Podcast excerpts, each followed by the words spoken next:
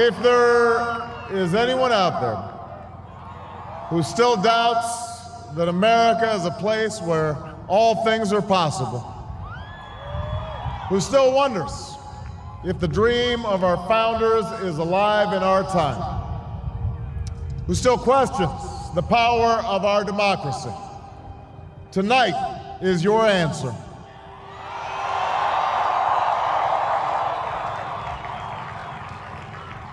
It's the answer told by lines that stretched around schools and churches in numbers this nation has never seen, by people who waited three hours and four hours, many for the first time in their lives, because they believed that this time must be different, that their voices could be that difference. It's the answer spoken by young and old, rich and poor, Democrat and Republican, black, white, Hispanic, Asian, Native American, gay, straight, disabled, and not disabled. Americans who sent a message to the world that we have never been just a collection of individuals or a collection of red states and blue states. We are and always will be the United States of America.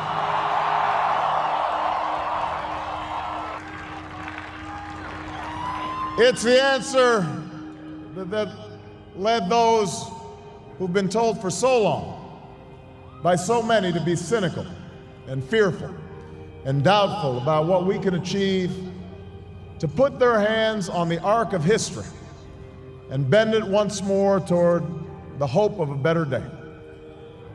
It's been a long time coming, but tonight, because of what we did on this day, in this election, at this defining moment, change has come to America.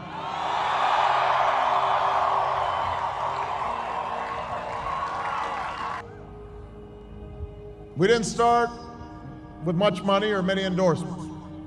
Our campaign was not hatched in the halls of Washington. It began in the backyards of Des Moines, in the living rooms of Concord, and the front porches of Charleston.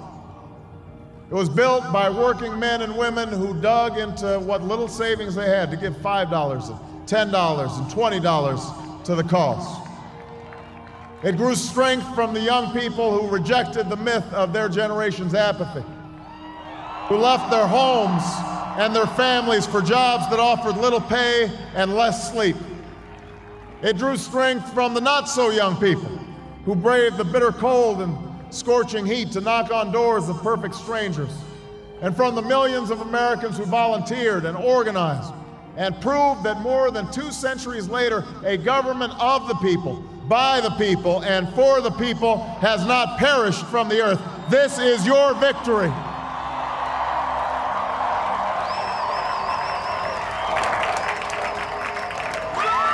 Now, I know you didn't do this just to win an election. And I know you didn't do it for me. You did it because you understand the enormity of the task that lies ahead. For even as we celebrate tonight, we know the challenges that tomorrow will bring are the greatest of our lifetime.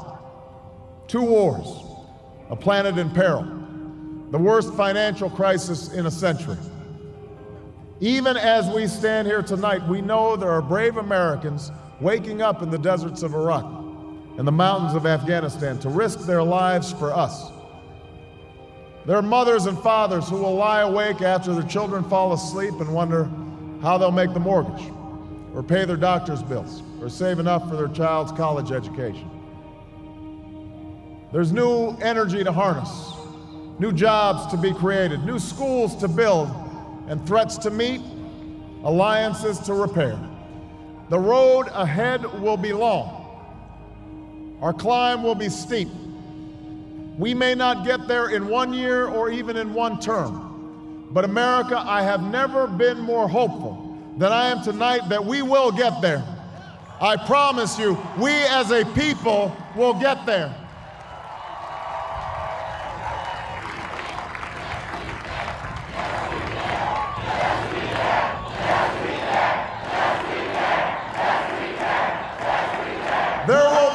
Setbacks. and false starts. There are many who won't agree with every decision or policy I make as president. And we know the government can't solve every problem. But I will always be honest with you about the challenges we face. I will listen to you, especially when we disagree. And above all, I will ask you to join in the work of remaking this nation the only way it's been done in America for 221 years block by block, brick by brick, calloused hand by calloused hand. What began 21 months ago in the depths of winter cannot end on this autumn night. This victory alone is not the change we seek. It is only the chance for us to make that change. And that cannot happen if we go back to the way things were. It can't happen without you, without a new spirit of service, a new spirit of sacrifice. So let us summon a new spirit of patriotism, of responsibility, where each of us resolves to pitch in and work harder and look after not only ourselves but each other. Let us remember that if this financial crisis taught us anything, it's that we cannot have a thriving Wall Street while Main Street suffers. In this country, we rise or fall as one nation, as one people. Let's resist the temptation to fall back on the same partisanship and pettiness and immaturity that has poisoned our politics for so long. Let's remember that it was a man from this state who first carried the banner of the Republican Party to the White House, a party founded on the values of self reliance and individual liberty and national unity. Those are values that we all share. And while the Democratic Party has won a great victory tonight, we do so with a measure of humility and determination to heal the divides that have held back our progress.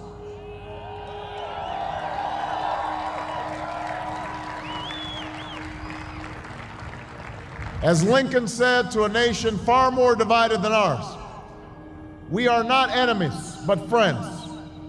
Though passion may have strained, it must not break our bonds of affection.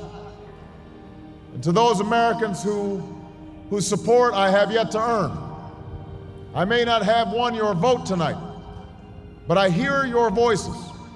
I need your help, and I will be your president too.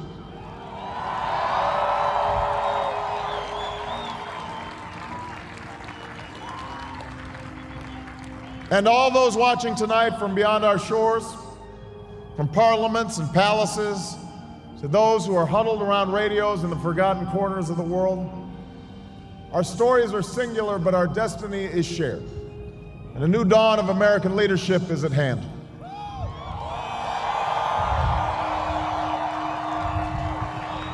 To those, to those who would tear the world down, we will defeat you. To those who seek peace and security, we support you. And to all those who have wondered if America's beacon still burns as bright, tonight we proved once more that the true strength of our nation comes not from the might of our arms or the scale of our wealth, but from the enduring power of our ideals democracy, liberty, opportunity, and unyielding hope.